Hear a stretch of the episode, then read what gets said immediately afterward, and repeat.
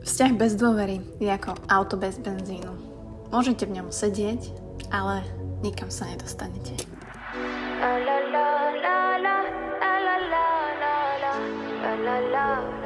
Príjemné doobedie, nedelné priatelia, pozdravujem vás opäť za mikrofónom Buca a opäť sa takto v slúchadkách stretávame pri nedelnej omši, takže vás vítam, takto mávam a veľmi sa teším. Ďakujem za podporu, ďakujem za zdieľania, ďakujem za support na Patreone, naozaj si to cením, vďaka vám už tento podcast 3. rok fičí, to je crazy.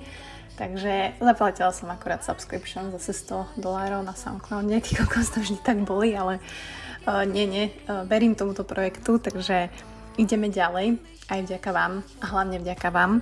A dnes to bude veľmi rýchle, pretože chcem hovoriť len o dvoch veciach, ktoré mi tak vyplynuli z posledných týždňov, ako sme sa bavili na vašich otázkach, čo ste mi posielali ohľadom či už vzťahov, lásky a tak ďalej. A dneska poviem naozaj dve možno drsné, krátke, ale myslím si, že pravdivé veci.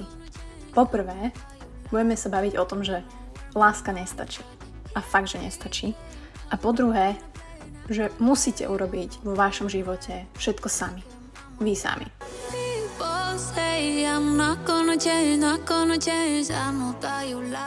K prvej veci, všetci asi žijeme, alebo aj vám možno hovorili rodičia, alebo žijeme v takej spoločnosti, všetky pesničky sú tak ladené, že láska je všetko, čo potrebujeme. Hej, love is all we need. A možno som tomu verila tak aj ja, teda v minulosti.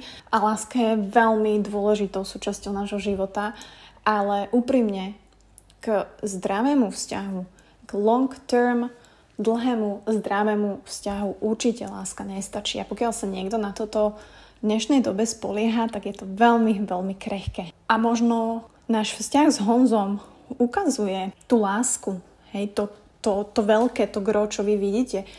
Ale ja chcem povedať, že ani v našom vzťahu tá láska nestačí, v žiadnom vzťahu tá láska nestačí.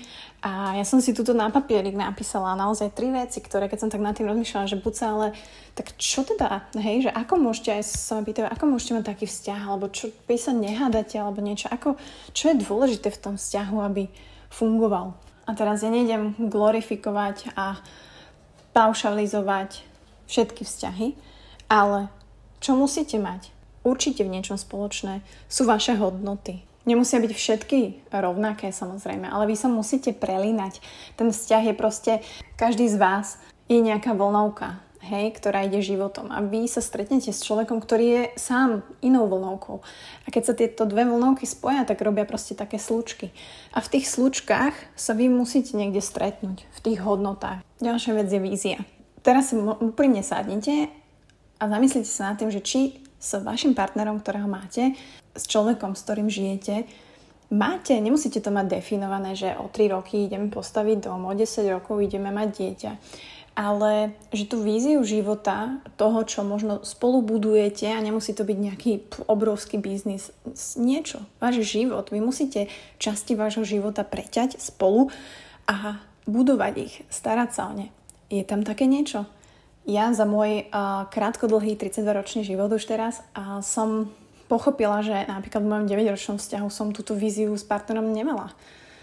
Každý mal svoju víziu, hej, ten môj priateľ bol starší a proste jednoducho nevedel ma ako keby zobrať so sebou tým jeho životom, ktorý videl tým smerom, a ja som sa tým smerom vôbec nevidela.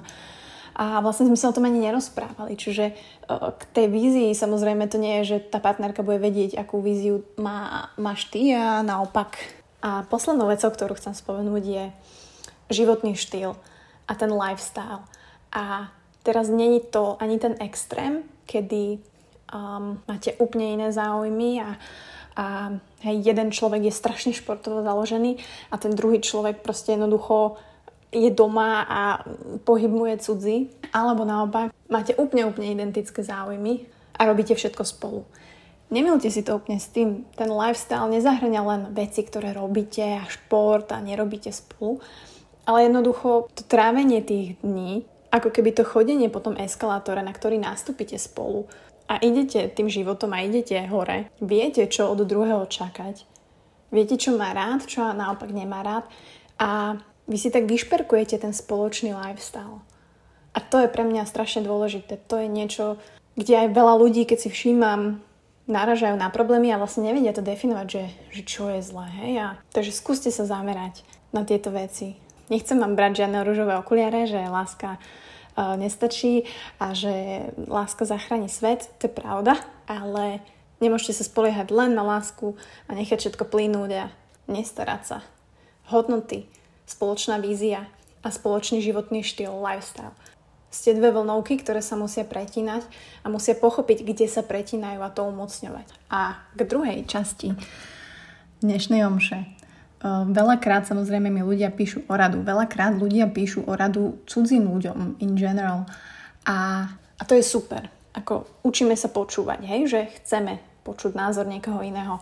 To je všetko v poriadku. Takisto nám niekto iný vie dobre poradiť a pomôcť nám v tom rozhodnutí. Ale akokoľvek chcete počúvať, akokoľvek chcete druhých ľudí, aby boli okolo vás, aby vás podporili, možno aby vás podporili v tom vašom rozhodnutí, ktoré už máte a chcete urobiť, tak nikto, úprimne nikto, ani najbližší človek a už vôbec nie nejaká cudzia pani Kavalírová vám nemôže povedať, čo máte robiť so svojím životom, čo máte robiť vo vašom živote, pretože ten druhý človek vás nepozná, nikto vás nepozná tak, ako vy sami. Takže at the end ste v tom sami. Akomkoľvek rozhodnutí, ste v tom sami. Aj keď to rozhodnutie má posledných 10 sekúnd, aj keď to rozhodnutie máte na 5 sekúnd, vždy ho urobíte len vy. Stalo sa mi veľakrát, že ľudia sa ma opýtali na názor a oni už dopredu očakávali nejakú odpoveď, hej, alebo potlapkanie po preci. A keď som im poradila alebo povedala niečo úplne iné, alebo že teda robia chybu, alebo že toto je wrong, tak ešte sa urazili, že vlastne nedostali tú odpoveď, ktorú oni chceli, hej, a čo ty vieš o mojom živote, buca. Že tak, lebo ste sa pýtali, akože dobre, that's just my opinion. Takže ľudia, moja rada je, nenechajte sa zlákať takým tým novodobým trendom chlácholenia po pleci a čakania od druhých ľudí podpory, pochvaly.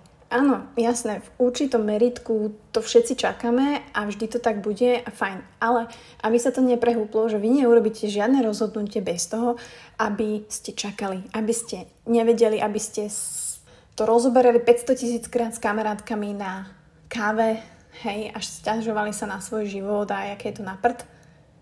Vy viete, že to je na prd, alebo viete, čo vám vadí, alebo viete, čo máte spraviť. Tak just do it. Ste v tom sami. A keď uvidíte, že to dokážete sami spraviť, tak vám to prinesie okrem vytúženého výsledku aj to, že si budete viacej veriť. Budete veriť v seba, v svoje rozhodnutia a to musíte urobiť sami. Tam vám nikto nepomôže, nikto vám neporadí, čo robiť s vašim životom, len vy sami, vy to musíte spraviť. Takže tým nechcem povedať, že kedykoľvek mi napíšte, ak bude v mojich silách, samozrejme veľmi rada poradím, pretože nie som síce študovaný psychológ, ale myslím si, že človek, ktorý v reálnom živote naozaj zažil veľa situácií, rôznych vzťahov a uvedomuje si, ako sa v tých situáciách choval a tie situácie sa nám opakujú, hej, že veľa máme paternov rovnakých, vaše vzťahy, moje vzťahy a jednoducho človek, ktorý si prešiel týmto, verím, že vie v niečom poradiť a ja vám veľmi rada poradím, ale nechcem, aby ste zabudali na seba a ako povedal raz Honza, na silu vašich rozhodnutí, pretože to je to, čo v živote všetci potrebujeme. A vy to v sebe máte tiež.